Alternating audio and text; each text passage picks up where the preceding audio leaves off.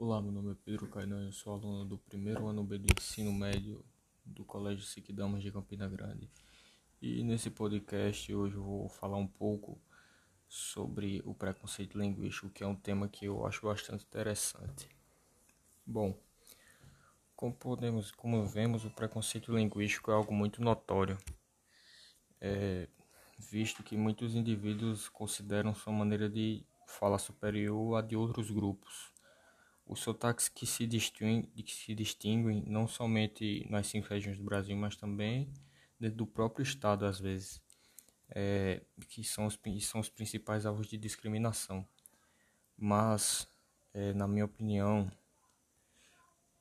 é, todo mundo deveria se respeitar, porque cada região tem, vai ter seu, vai ter sua cultura, vai ter seu modo de falar, como no, na região de lá para a área de, do Rio de Janeiro, São Paulo, falam muito, falam muitas gírias mano. E quando vem para o Nordeste, oxe, oxente. Ou seja, vai mudando de acordo com as regiões.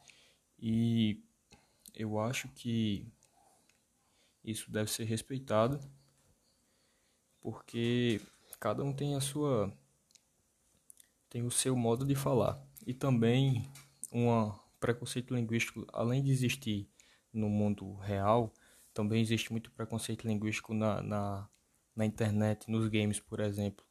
Já aconteceu comigo, comigo, com meus amigos várias vezes. Nós estávamos jogando com outras com pessoas aleatórias e acabar acontecendo de nós soltarmos uma gíria e eles acabarem é, tratando a gente de forma inferior porque nós somos nordestinos e eles não, entendeu? Isso acontece em vários lugares e tem que ser mudado.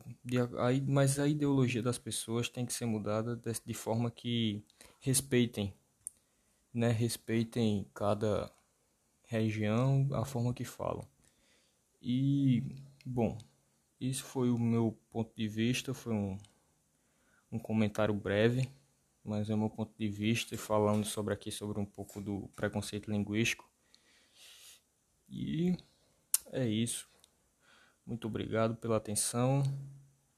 Valeu.